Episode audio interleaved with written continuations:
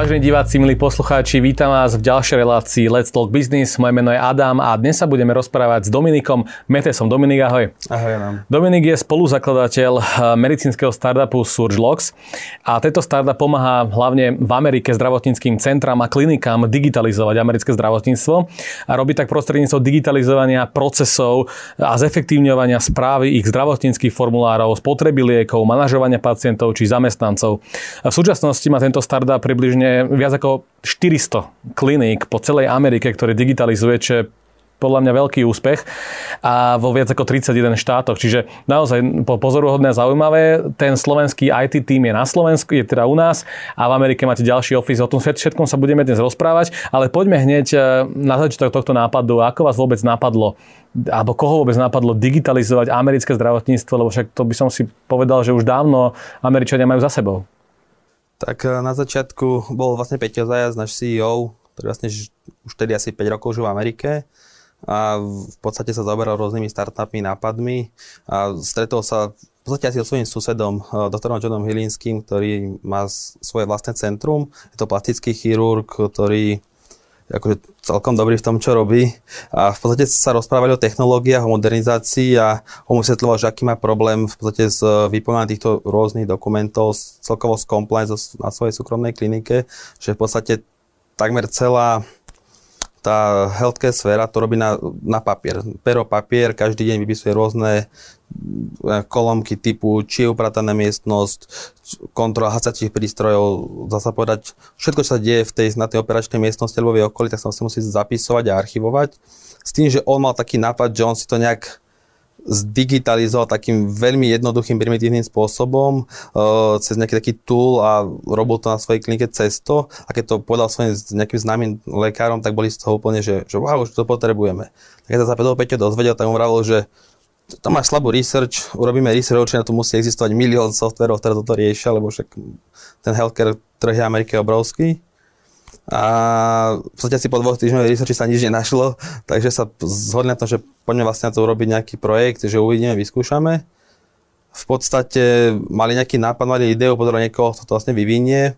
Peťo s tým, že má vlastne background na Slovensku, tak povedal, že asi to bude určite výhodnejšie urobiť, vyvinúť toto niekde na Slovensku nejakú prvú verziu, takže v podstate ako priletel na Slovensko, tak uh, si urobil nejaký research a v podstate ktorými sa my, ako keby ja a Jakub vzali do toho, do toho príbehu, kde si nás že vtedy najal ako externú firmu, aby mu robil nejaké MVPčko, kde to prebehlo sa bať celkom dobre, spustili sme to, bolo to iba fakt, že jasne na Apple uh, verzia na, na tablety, dal sa to do, do Johnovej kliniky, ten to otestoval, fungovalo to, čiže povedali sme si, že ideme robiť ďalšiu verziu, kde sa to potom rozšírovalo o ďalšie veci a následne toho vývoja bolo viac a viac. A vtedy vlastne sme sa keby dohodli a stretli, že my časť našej firmy, asi akoby celý ten tým, ktorý na tom robí, uvoľníme do SurgeLogs, stajeme sa co-foundermi a budeme ako na starosti celý ten back office to na Slovensku, s tým, že vlastne v Amerike samozrejme ostane ten sales a všetky tie ďalšie veci.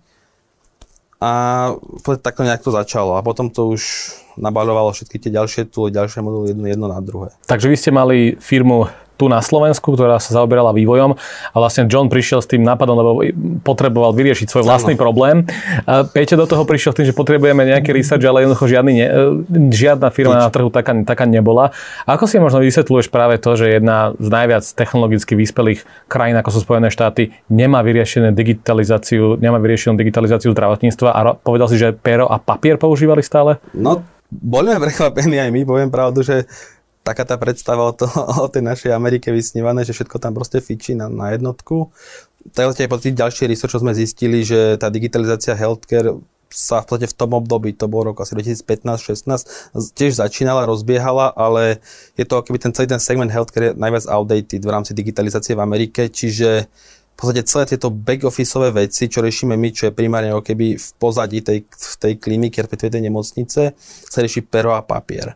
To je až neuveriteľné. Až to si, bude, si zoberie papier, pero a chodí po tej klinike a zapisuje rôzne údaje, rôzne veci. A to funguje od recepcie až po vizity, všetko, čo si no, predstaviť? V podstate, no, my, naš, naša cieľovka je momentálne ako najväčšia cieľovka ASIS. To také, že vlastne ako jednodňové centra, kde sa vlastne ako tie operácie, kde oni primárne fungujú ráno od nejakej 6. 7.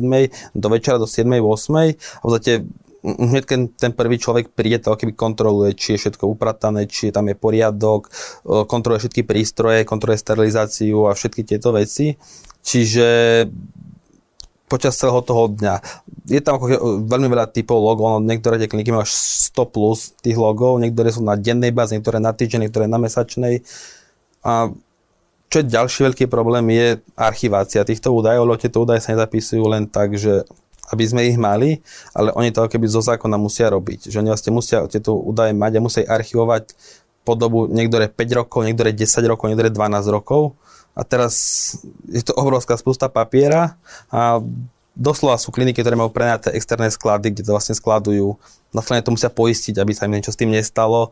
A reálne úplne najväčší problém je na konci, keď uh, príde survey, či vlastne nejaký kontrolor štátny, ktorý chce pod nich ukázať nejaké veci 5 rokov dozadu, tak ten človek proste musí ísť do toho skladu, nájsť tie papiery a ukázať im to. Čiže to sú také reálne kartoteky, ktoré si vieme predstaviť. Klasické šanony, presne, mm. také tie úplne, ako keď niekde v archíve človek, že vlastne má to poškatulkované, po, pokiaľ je v tom úplne že poriadok, tak sa to dá, ale reálne to sú stovky hárko papierov a je to, je to, je to náročné. Čím si možno vysvetliť, že to, že žiadna firma v Amerike taká nebola, ktorá by to riešila?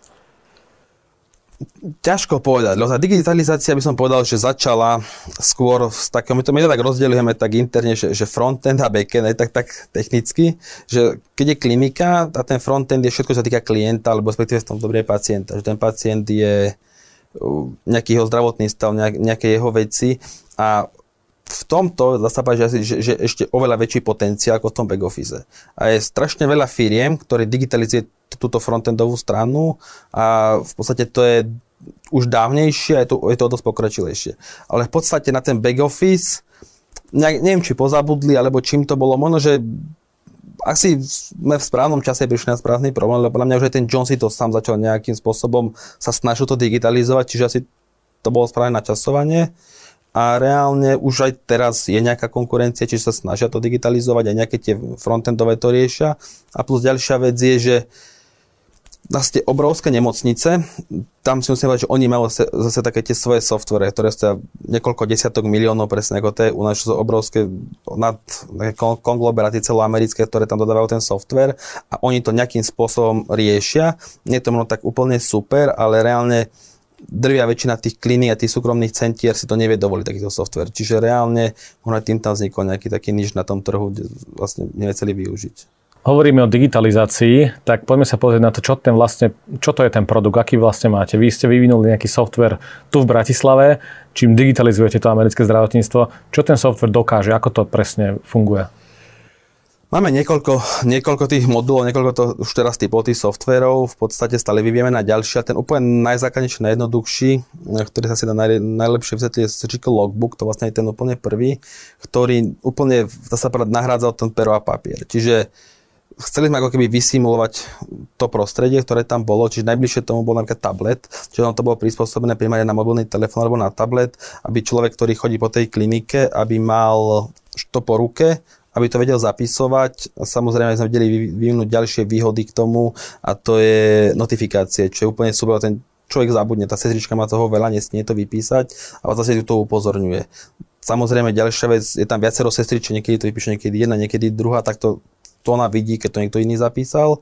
Následne sme urobili vlastne pre administrátorov, čo taký, že dá sa povedať, prevádzkari tých, tých centier, také, čo sú na vrchu nad tým, tak majú svoj webový portál, kde môžu kontrolovať všetky tieto veci. Následne sme pridali samozrejme ďalšie veci, že sme zistili, že aha, tam je sieť, ktorá má 4 a je tam jeden administrátor, tak on môže zrazu kontrolovať z jedného mesta 4 tieto, dá sa povedať, e, kliniky, nemusí po nich chodiť. A teraz momentálne dá sa povedať, že pracujeme na riešení taký corporate dashboard a toho keby pre centra, kde existujú také, dá sa povedať, e, sú, sú skupenia týchto súkromných kliník, ktoré vlastne majú 300-400 centier a reálne okontrolovať 400 centier, či má compliance na poriadok a chodiť z jedného po druhého a kontrolovať to, to, ako, to sa reálne nedá. Kde pri tej našej digitalizácii vie ten človek z jedného miesta v Amerike si sledovať, e, či tá klinika má to compliance na správnom mieste, či to má urobené teológie, či to zapisuje, alebo sú tam nejaké rizika, nejaké, nejaké prípadné problémy. Čiže Keď sa pozrieme na tých 400, vyše 400 klientov, ktorí momentálne máte, kto sú tí zákazníci? Sú to aj veľké štátne nemocnice, alebo, sú to za, alebo ste zamerali na uh, klini- súkromné kliniky? No, zase to vychádza sa povedať z, z toho začiatku, tým, že John mal plastickú chirurg, plastické, vlastne plastický chirurg a technika plastický, keby surgery, takže my sme začali tam, lebo to nám bolo najbližšie, či začali sme s týmto ASIS zamerané na plastickú chirurgiu a v podstate potom sa rozširovali v rámci tých ASIS, čiže celkovo ono to je ťažko vysvetliť, lebo sa že ešte aj mne, aj tu na Slovensku dlho nám, keď sme neprišli do Ameriky a nevideli, ako to funguje, tak sme úplne nevedeli, že čo je toto ASIS, lebo niečo, toto na Slovensku asi moc to nie je a celkovo v Európe to nie je až tak rozšírené. Čiže reálne, aj som plastický chirurg, skončil som školu, mám nejakú prax v nemocnici a chcem si otvoriť svoje vlastné centrum a chcem začať na, na vlastnú prestávať podnikať reálne zariadiť si v štátoch svoju vlastnú súkromnú kliniku je veľmi náročné, veľmi drahé. Čo ten malý plastický vie urobiť, že si robí nejaký takýto pekný ofisik, robí si nejaký marketing, začne zavávať sebe známych, začne ich spohovorovať, povie OK, že super, urobím ti, neviem, nejakú operáciu a reálne on si prenajme operačnú miestnosť od toho ESIS.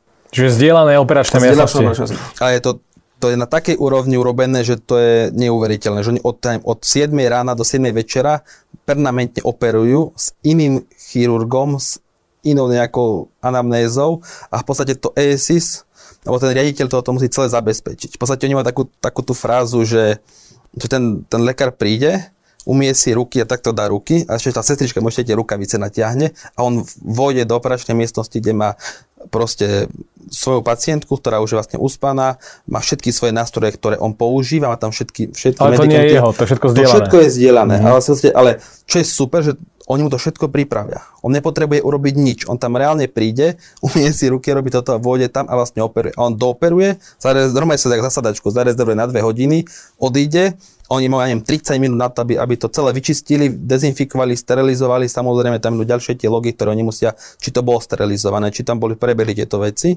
a reálne pripravené na novú operáciu. A niektoré ESI majú 5 alebo 10 týchto operačných miestností, čiže krát 10. To je proste úplne, že pre mňa to, ja som ostal z neho úžasne, keď som to videl. Možno by tento nápad mal zmysel aj, aj u nás, že by sa taký startupový nápad uchytil, že si teraz otvoríme zdieľané operačné sály. Ako ono to ide? V Británii to už ide, v Nemecku to ide, v severských štátoch to ide, ono to príde asi aj tuto, len aj ten healthcare v, tom, v tej Amerike, to zdravotníctvo u nás je také, by som povedal, je to troška iné, tí ľudia sú naučení na, na, na iný štýl, iné fungovanie, ale myslím si, že určite niečo také, možno, že také niečo tu je, pri nás, že som nerobil nejaký research, ale neviem. Jasné. Poďme teda ešte k tomu nápadu a kto to všetko financoval, lebo toto asi vytvoriť takýto nejaký software a systém a celý vývoj nebolo veľmi lacné, tak eh, mali si za sebou nejakých investorov, myslím, že nejakí traja tam boli, takí tí najväčší, tak povedzme si, že aké investície ste doteraz dostali. Čiže v podstate úplne na začiatku Peťo s Johnom to dali v podstate svoj, svoje peniaze, čo mali našporené, respektíve ktoré vlastne nás vyplatili s Jakubom na, na, na našu prácu našich ľudí. E, následne, ako sa ukázalo, že to funguje, sa to overilo, tak vlastne sme mali angel investora Bridgestart, e, ktorý vlastne stojí e, Anton Zaja, sú to asi známy celkom na Slovensku spoluzakladateľ Esetu, čo bolo pre nás akože veľmi super, lebo okrem nejakej investície, ktorú sme dostali, sme dostali veľa rád, ako vlastne veľa nás okrem tak advisoroval, pomáhal nám, čiže to bolo úplne super. Následne sme vlastne prešli do nejakej takej prvej seed investície, ktorú dal Credo Venture, kde vlastne sme spolupracovali, aj stále spolupracujeme s Andriom Kiskom, ktorý vlastne je tam partner a nás má na starosti. Poviem pravdu, že nám veľmi pomohol, lebo v my sme chceli iný, iný typ investície, iné peniaze a on prišiel, že povedal, že chlapci, to nie je úplne že ideálne, ako to chcete. Ja vám vymyslel nejaké 2 alebo 3 milióny, že nejaké také, že niečo väčšie. On bol to je pre nás zbytočné, že my dáme milión, povieme vám, čo máte urobiť a keď to urobíte a bude to fungovať, tak potom nebude problém za pol roka nájsť 5 miliónov. V podstate v júli nám dal milión, povedal, čo máme urobiť, pomohol nám a vlastne v decembri sme dostali 5 miliónov ďalších. Čiže v podstate také, že existujú také tie smart money aj tuto, tuto na našich končinách, že poviem pravdu, už s tými väčšími miliónmi samozrejme prišli aj väčší investori, čiže nám pomohol, dá sa brať získať ADVC, čo je jeden z vlastne obrovských fondov v San Francisku. A následne vlastne taktiež Credo sa pridalo, pre vlastne akože ďalší taký, je celkom veľa investorov, stále máte firmu pod kontrolou, ale však. Máme stále pod kontrolou, ale v podstate by som povedal, že sme na takej tej visi dráhe, hej, že toto je taký ten systém, kedy ti investori, či ti fandri chcú alebo nechcú, tak vlastne, nechcem mať, že kontrolu, ale možno, že tú majoritu v tej firme stratia, lebo ak, ten, ak chcú ľudia vybudovať fakt niečo obrovské, tak ten kapitál proste je potrebný. Buď to trvá strašne veľa času, alebo človek musí mať možno šťastie, alebo nejakým spôsobom obísť ten systém, ale v podstate, či to je Facebook, alebo akýkoľvek konglomerát, tak vždy tam má tých investorov. Poďme naspäť do zámoria. Keby som bol ja majiteľom takej, takej prevádzky a kliniky a prídeš za mnou a tento nápad mi povieš, tak ja som celý šťastný od seba, že naozaj mi teraz niečo bude digitalizovať moje dáta. Aké reakcie ste mali práve z týchto klinik? To by bolo super, keď sme chodili za, keby bola moje persona za koty, ale predstav si, že je to 50-ročná sestrička, ktorá má smartfón, ale používa ho hlavne na telefonovanie, reálne používa počítač, ale nie sú tí ľudia tak z toho nadšení, lebo sa ten človek tam 20 rokov robil ten pero a papier, tak jemu to nepríde, že to je ako keby niečo, že veľmi zlé. Jemu to príde, že však mi to funguje, ide to. Čiže veľakrát je to aj o tom presvedčaní týchto, týchto ľudí, že je to rýchlejšie, je to lepšie, je to dá sa povedať, že je to kvalitnejšie. Samozrejme máme takých tých, tých nadšencov, ktorí sú, že, že wow, hneď to chcem, ale máme tam aj takých, ktorí musíme presvedčať. Tam takých, ktorí ostanú pri tom papiera, pere, ale drvivá väčšina našich, našich klientov, ktorých vlastne sme získali, tak vlastne neodchádza od nás. Vlastne funguje na SaaS modely na nejakom ročnom predplatnom a oni sa bať cez 90% ostáva a myslím si, že takmer nikto sa nevracia k tomu peru a papieru sú nejaké case, ale skôr sú také, že zmenil sa tam ten administrátor a má svoj nejaký štýl, ktorý to chce, alebo tá klinika zanikla, alebo sa presunula, ale reálne už keď to akože nabehnú na ten systém, čo je dosť náročné, aby nabehli, tak potom už, už sú na to zvyknú a nechcú ísť do toho preč. Jasné. Poďme sa trošku porozprávať o tom marketingu. Ako, vlastne robíte dnes e, marketing? Koho cieľite? Presne povedal si, že sú to aj kliniky, ktoré sú také, že to je zdieľané, potom, že nejaká 50-ročná sestrička, že, že toto je ten, tá cieľová skupina. V podstate máme také, že dve personá zrobené. Prvý je ako ten buyer, to je v podstate buď hlavná sestra, alebo nejaký ten uh, administrátor, ktorý je priamo v tom, v tom centre, ako keby nejaký, nejaký že, že riaditeľ, nejaký, nejaký prevádzkar čo sa týka tých ASC a takých tých menších centier. Potom rozbiehame ďalšie vertikály momentálne, či už sú to napríklad nursing home, alebo to je uh, to dialysis center, že vlastne, kde sa robia dialýzy, u nás to väčšinou v nemocni, tam sú takéto presne malé centra. Tam to dosť podobné, už potom samozrejme, keď idem do nejakej veľkej nemocnice, tak eh, tam už nie je ten úplne štandardný sales, ktorý tam vlastne väčšinou fungujeme cez telefón, že tam zavolá, alebo získavame lidi cez, cez marketing, cez online svet, ale je tam nejaký BD človek, ktorý v podstate už tam musí nakontaktovať na nejakého toho vedúceho tej nemocnice, po prípade, keď je to nejaká sieť, tak už to keď musí budovať ten vzťah, je to taký štandardný ten, ten, ten sales proces. Mm-hmm. Mali sme tu, stále tu máme koronakrízu a tú pandémiu a Amerika bola veľmi, veľmi na tom zle.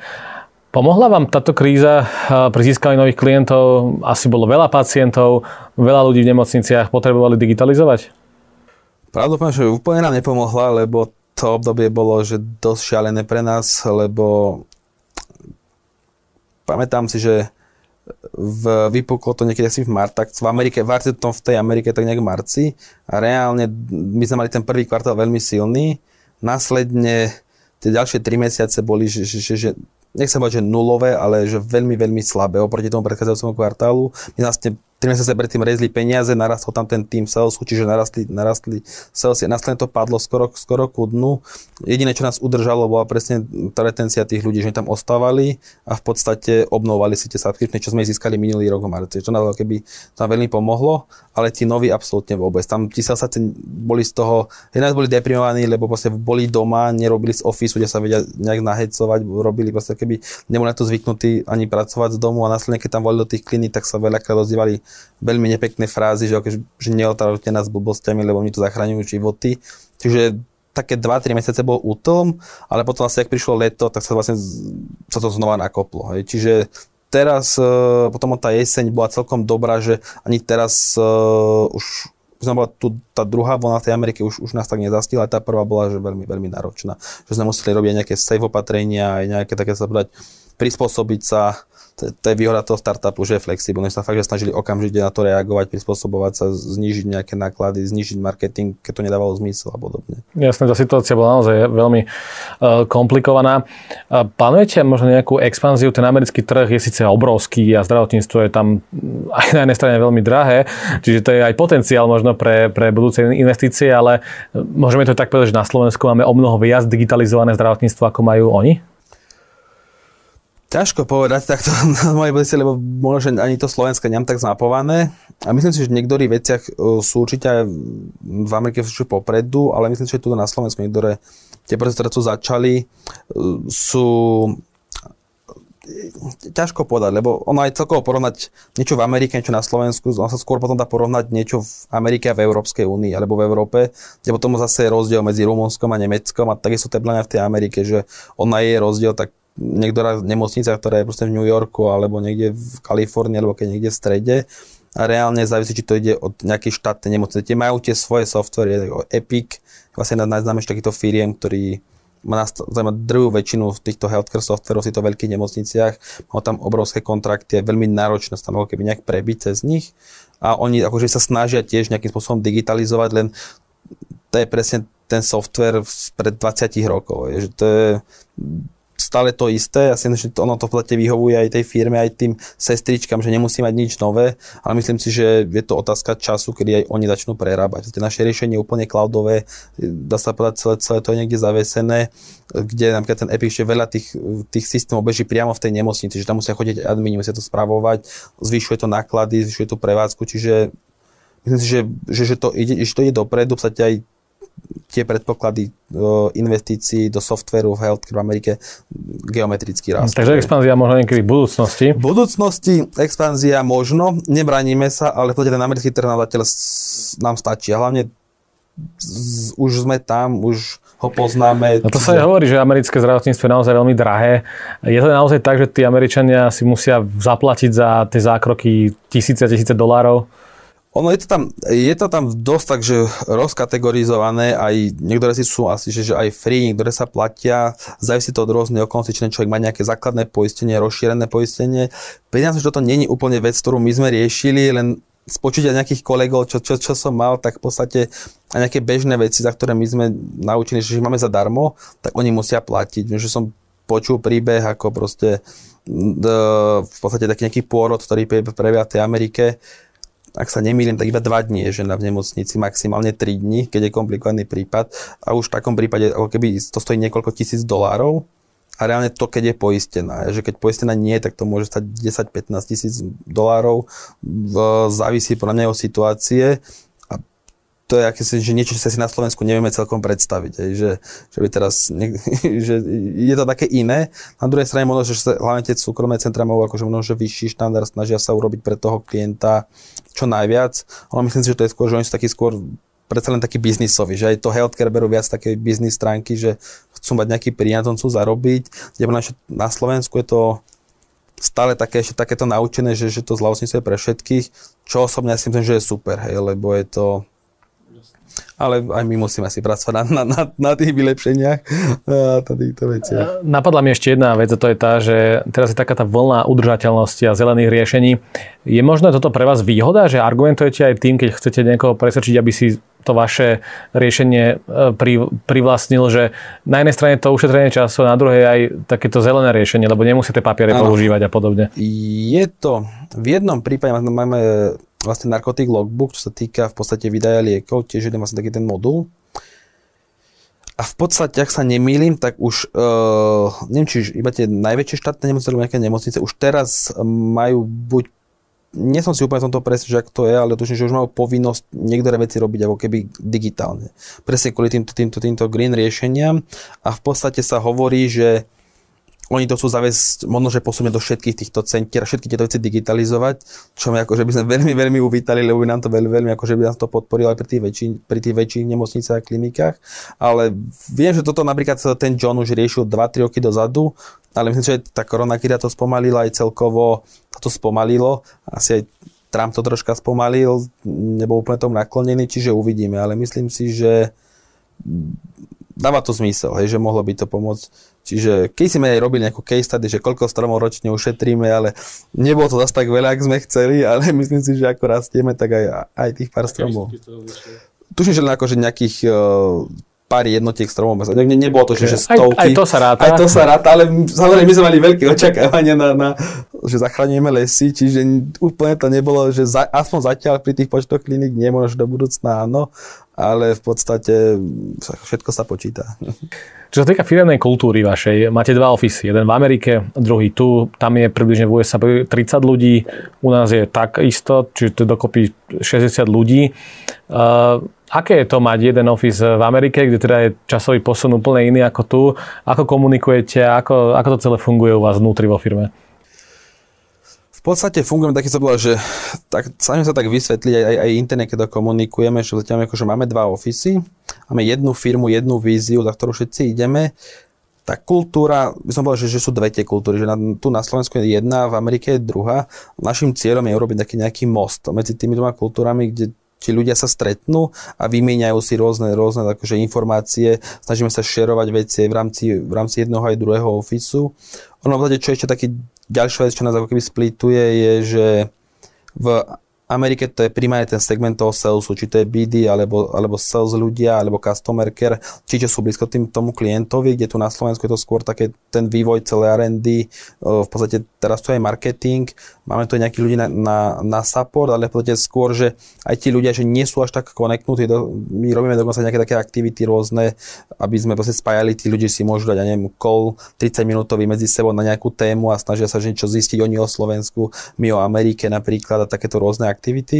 Samozrejme cieľ je urobiť nejaký obrovský team building niekde v Amerike alebo niekde v Cancune, sa všetci stretli a čo by bolo super, ale žiaľ aj tá situácia teraz je taká, že sa to úplne nedá. Ešte keď sme boli menší pred pár rokmi, tak asi ten základný tým, čo nás bolo nejakých 15, tak všetci sme boli v Amerike. Že to bol taký akože benefit, asi po tej, tuším, po tej sily investícií, že vlastne na nejaký, na, na pro jeden tým, potom bol druhý tým, že v podstate sme že videli ten americký office, videli tie kliniky, videli, ako to vlastne funguje, čo bolo mňa veľmi super. Potom aj nejaký pár ľudí bolo aj z Ameriky, bolo sa napríklad na, na Slovensku, ale ešte sa nám nepodarilo urobiť taký ten, ten typický team building komplet s celým officeom, ale verím, že už budúci rok to vyjde.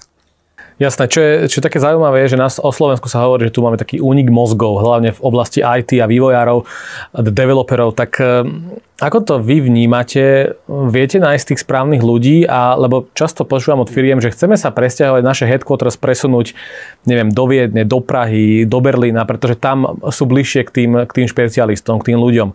A práve vy ste zostali stále na Slovensku, odkiaľ riadite tú digitalizáciu, softwarovú digitalizáciu amerického zdravotníctva Pociťujete aj vy, že máme nedostatok aj tých špecialistov a ako to riešite vôbec? Oh, to, to je dobrá otázka. Poviem, že nemyslím si, že ich tu je nedostatok.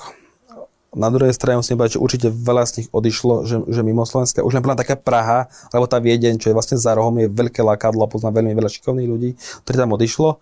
My sa to akože dá sa že tento problém riešili takým spôsobom, že sme prešli do, do remote, remote first kultúry ešte sa dva roky pred, pred covidom, čiže my sme už tedy fungovali s ľuďmi, ktorí dá sa že boli porozsypaní túto primárne sa niekde v Československu, s tým, že postupne sme našli ľudí, ktorí napríklad máme Peťo Kinco, náš dizajner, on jeden z prvých digitálnych nomadov na Slovensku, je má vlastný blog o cestovaní a odkedy u nás robia, neviem, on, on precestoval polku sveta, teraz žije v Kanade posledný rok, lebo nemôže cestovať, tak cestuje po Kanade. Máme, asi, máme ľudí, ktorí sa napríklad zo Slovenska medzi časom presťovali e, do Anglicka. Aj. Ale reálne, že nám to nevadí, keďže fungujeme remote úplne, že máme tieto procesy rozbehnuté. Ale na druhej strane poviem, že máme primárne ten technologický tým je Slováci a Česi, a myslím si, že máme veľmi šikovných ľudí a snažíme sa herovať tiež veľmi akože šikovných zatných ľudí aj k nám aj teraz. Myslím si, že je to ťažšie, myslím, že tu ľudia tu sú.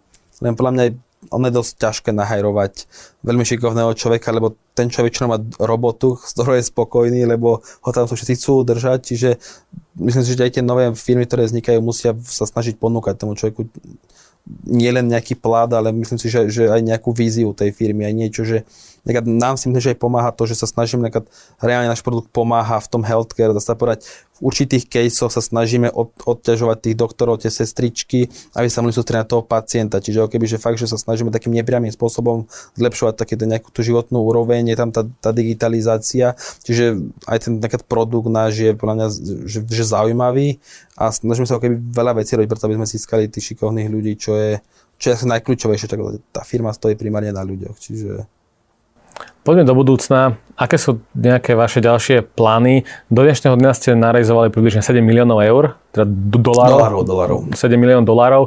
Uh, plánujete nejaké ďalšie investície, alebo aké sú ďalšie kroky? Tak uh, sme startup, ktorý samozrejme chce rásť, stále, stále chce rásť. Uh, dá sa povedať, v podstate chceme aj my získať ďalšiu investíciu, určite by sme chceli ísť do nejakého A-roundu, ak sa možno, že sa podarí aj tento rok, uvidíme, ale dá sa povedať, e, našim cieľom je ostatnom americkom healthcare primárne rozširovať, dá sa povedať, e, tie segmenty, že či sú to už aj tie, tie Dallas Center alebo rôzne také ďalšie segmenty, aby sme vedeli, čo najviac, čo najširší záber mať v Amerike, následne riešiť e, business development, aby sme vedeli robiť, dá sa povedať, nejaké rollouty celých celých sietí. Že sú tam také siete, ktoré majú 200-300 tých kliník alebo tých, týchto centier, ono by bolo úplne perfektné, aby keď niekto povedal, že všetci tých 30 centier to nasadí. Len toto dosiahnuť, to sú proste, to je rok, dva vyjednávania, je to náročné, ale pracujeme aj na tom a samozrejme tie nemocnice, tie obrovské štátne nemocnice, ktoré majú majú priestor na to, aby to zlepšili, aby tam mali tú digitalizáciu, tak určite aj tam sme sa chceli dostať.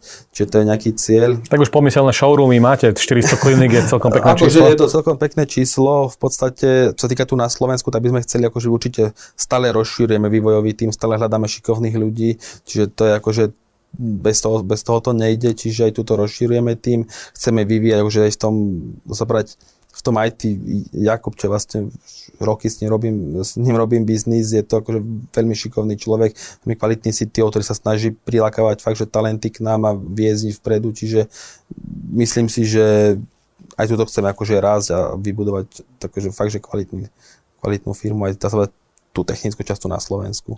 Jasné. Startupy sú také, že niekedy na konci dňa chcú byť predané, niektoré chcú patriť pod nejakú inú väčšiu spoločnosť. Ak chcete na konci svojho pôsobenia, alebo ako to povedať, predať startup, alebo aké, už ste sa niekedy vôbec nad tým rozmýšľali, či poviete o toho exitu tvrdého, alebo... Ťažko povedať, ako zatiaľ, kým rastieme, tak chceme rásť. Ako myslím si, že v, v tom, v tejto našom tomto segmente healthcare ten exit ako, najčastejší koniec týchto startupov, lebo sú tam ďalšie firmy, ktoré sú miliardové a reálne pre je vždy výhodnejšie radšej ekvárnuť tú firmu, ale v podstate úplne nemáme asi možno v tom úplne jasno, keď ten exit asi dáva najväčšiu logiku. Samozrejme závisí, že ako dokážeme raz, ako dokážeme obsadzovať ten trh, lebo to je akože to je, to je kľúčové. Momentálne moc na tieto veci úplne že nepremýšľame, my fakt premýšľame, že ako vybudovať a fakt, že obsadiť. Že my stále náš najväčší konkurent je pero a papier a to ešte dlho podľa nás bude, lebo v stále sme neobsadili, sme obsadili asi zhruba 5% ASC z trhu a v podstate dovolím si tvrdiť, že na ďalších zvyšných 80% stále využíva pero a papier, čiže ten priestor tam je obrovský. Čiže... Keď si spomenul, že konkurenti, tak už vnímate aj zvýšenú konkurenciu v tejto oblasti, že niekto si povedal za to obdobie, Uf, že je, á, je tam Surgelox, tak musíme niečo urobiť. Nie, či úplne takto, ale v podstate konkurencia tam bola. Aj, aj keď sme my potom začali ten prvý rok, tam boli nejaké konkurencie, boli tam, aj teraz tam sú, lebo aj v tom, v tom, v tom back office, že my sa zameráme primárne to compliance, čo je úplne, že taká, že, že taká, zobrať, ten back office je špecifická časť. Potom tam nejaká credentialing, čo je tiež taká časť, ktorú my sa snažíme nejakým modulom, ale v tom sme zabrať, že my na začiatku, kde je vlastne firma, alebo viacero firiem, ktoré zase sa už 5 rokov tomu credentialingu venuje, čiže sa tak ako keby pretláčame, niekde sme len my, niekde je viacero tých softverov, čiže určitá konkurencia vzniká a myslím, že bude stále vznikať a bude, lebo tam stále je ten priestor a samozrejme, kde je priestor, tam, tam budú chcieť vstúpiť nové firmy, ale aj tie firmy, ktoré riešia ten frontend, tak sa budú orientovať možno na, na, na, ten, na ten back office, čiže my tiež rozmýšľame, či možno potom niekedy prejsť a robiť ten, ten, ten front office, cieliť toho, dá sa povedať, toho pacienta, vedieť aj tieto veci, pomôcť tomu centru, čiže je tam toho, je tam toho dosť ešte. Ja pevne verím a dúfam, že o pár rokov budeme e, čítať v novinách, že zo Slovenska, z Bratislavy e, sme nahradili v Amerike pero a papier práve v zdravotníctve. Dominik, ja ti ďakujem veľmi pekne za rozhovor, bolo to veľmi zaujímavé a inšpirujúce, prajem veľa šťastia. A vážení diváci, sa s vami lučím a to bol Dominik Metes zo startupu SearchLogs a vidíme sa v ďalších reláciách Let's Talk Business. Ahojte.